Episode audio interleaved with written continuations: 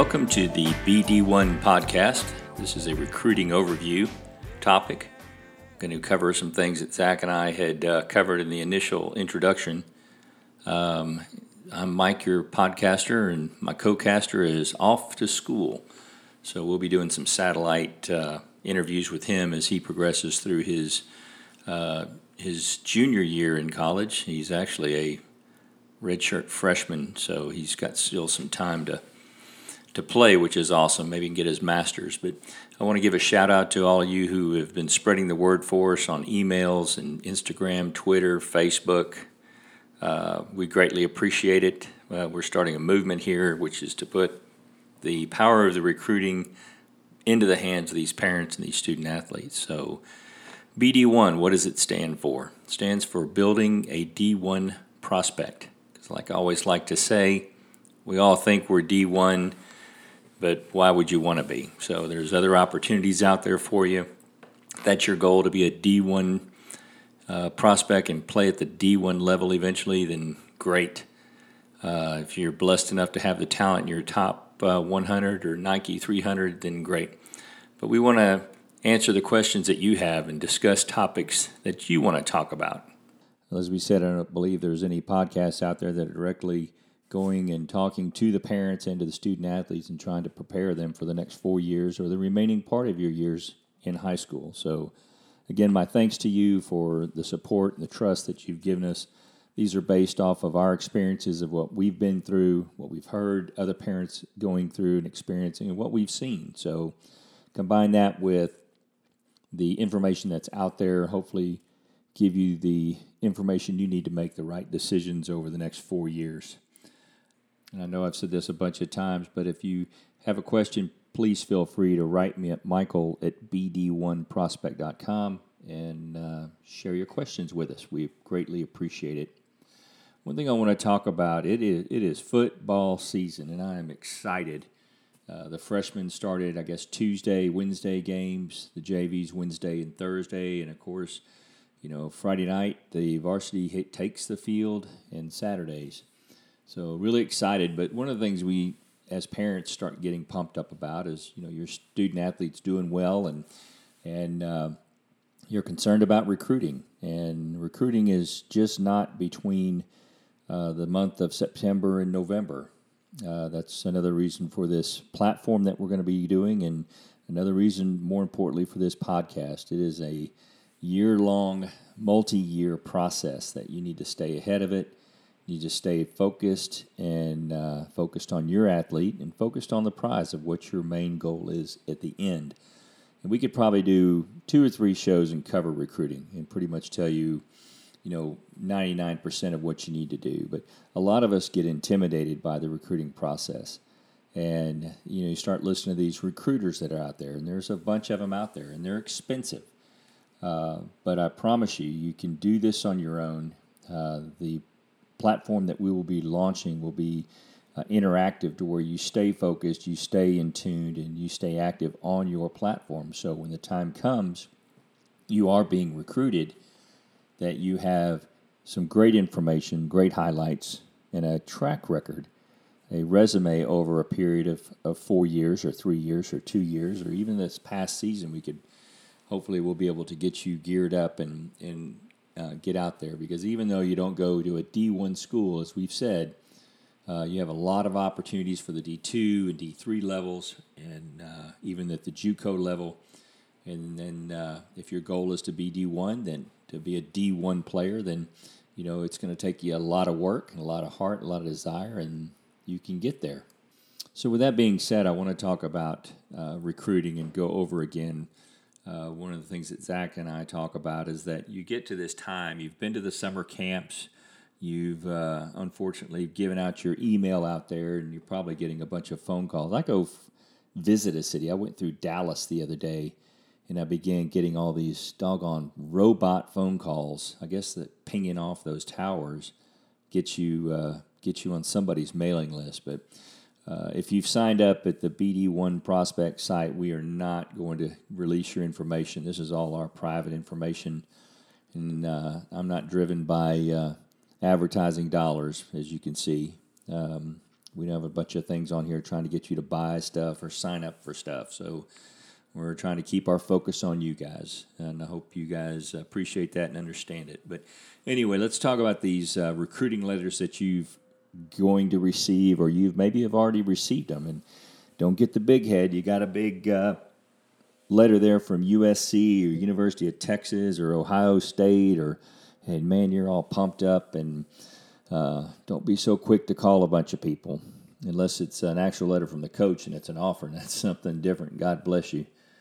But uh, those phishing letters are just letters that are given out to these students, as we've said, and uh, they're trying to get you interest. And you know, my personal opinion about it is, you do the math on that. If they send 30, 40,000 of those out, and let's say 5,000 of you respond and go online and fill out an application to their university at 75 bucks or $100 or whatever the cost is, uh, that money goes directly to that school. That's a lot of money. So, but they're also trying to see, uh, you know, what's out there and what's going to bite. And but that does not mean you are re- being recruited. Does not mean you can sit back and chillax.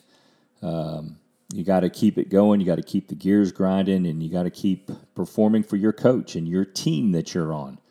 Because this track record and this resume you're building is going to reflect at the end of your career when these uh, recruiters do come calling. So, unless it's a letter from the football coach uh, offering you a scholarship, don't get too excited. Let's let's stay focused. Uh, the process that actually happens for you to be recruited, um, the coach for that school, that university that you want to go to, is going to have to have an interest in you. They're going to make contact with your coach.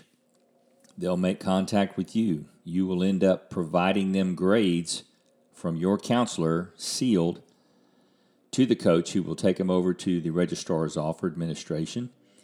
And if you get a positive result back to the coach, you'll hear from that coach. If you don't have a positive result, you're not going to hear from that coach. And don't take it personal. Just know that you got to work harder. The college coaches are a lot like these high school coaches from the standpoint that they're trying to fill positions on a team. And if you fill that position, then great. One thing that we ask that you do with BD1 and on our platform, you're going to have an opportunity to, to pick about 10 schools. Uh, the reason for that is you don't want to put all your eggs in one basket. You want to be able to you know, spread out your uh, opportunities across multiple schools because if your number one school doesn't you know need any receivers or offensive linemen and quarterbacks or whatever position that you're playing, you have to have plan B. You don't want to go to a school that's so deep with your position that you'll never play. Um, you know, I love these big schools. Uh, don't throw rocks at me. Alabama and Texas and Notre Dame and, you know, Ohio State and USC. Uh, unbelievable programs. But how deep are they? And are you going to play when you get there? Are you that great of an athlete? Well, God bless you if you are. Can't wait to see you on Saturdays and then maybe on Sundays. But what if you're not that talented yet?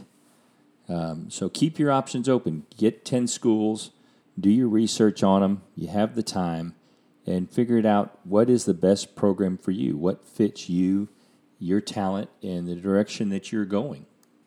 So summer's over, the camps are done. You've been to, you know, one, two, three, four camps, and you've given out your information, and that's where these recruiters are coming from. Most likely, they have sponsored these camps, and uh, they get first access at your email information. So now you will be getting contacted from these recruiters. I want to reiterate we are not going to release your information so you get all those type of calls because we've been there we've had that happen to us so and i got to tell you the it's one thing that really spurred me to doing these podcasts and doing the bd1 prospect platform was uh, we got one of those contacts and not going to mention names most of you all have probably been contacted by them one of the largest but um, they called us and uh, told us, yeah, your son's going to get a scholarship. We're going to get him. Where does he want to go? And, you know, my suggestion to you, if you hear that, is run. Just just just run the other direction. As we said in our earlier podcast with Zach, is that the only thing that's going to get your student athlete scholarships are grades and their talent. That's it.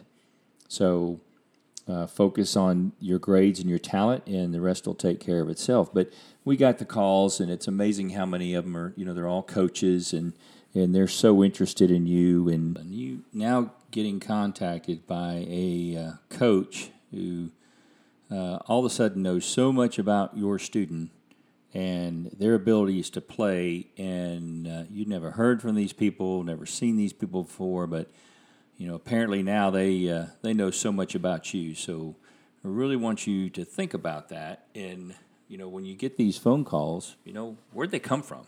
Who who told them about you or your student athlete?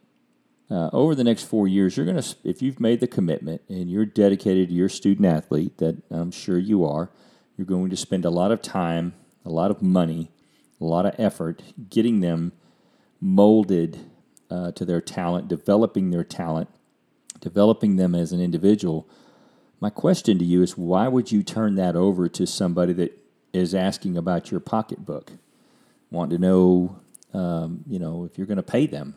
Uh, we can pay anywhere from, it's amazing. They started out, uh, I think the first time we talked to them, they told us it was going to be over $4,800 for them to be the recruiting negotiator for our student athlete. And uh, well, when we were in uh, Chicago, we had an opportunity to stop in. We had gone up to the Notre Dame football camp, a great camp. Coach Hiestand, Mike Denbrock up there at Notre Dame. Um, we had stopped into Chicago and talked to, had an appointment even, and as we said, and they didn't know who we are, who we were at the time, and uh, they gave us a tour of the place. And again, it was the same things. It was a sweatshop, uh, and what they were going to do for us is nothing different that I was going to be able to do for my son. So um, I really want you to think about these recruiting companies and what they're offering you and what they're telling you. And again, if somebody is promising you, and, and the other day we doing some research and popped up one of the competitors and you know the tagline said if you want to be recruited or if you want to get excuse me if you want to get a scholarship for college football click here uh, automatically insinuating they're going to get you a scholarship, which is, you know, in my book, a big no no. As we've said, the only thing that will get your uh, student athlete a scholarship is their grades and their ability to play that position. So, one of the things that we will be doing with the BD1 platform is getting you all the tools like uh, coaches, um, you know, extra extra coaching, agility training, and even uh, even tutoring, special tutors in your area. Please don't take that wrong. Our objective is going to be to get you as great a number of tools as we can to get you out there and separate you from the competition out there.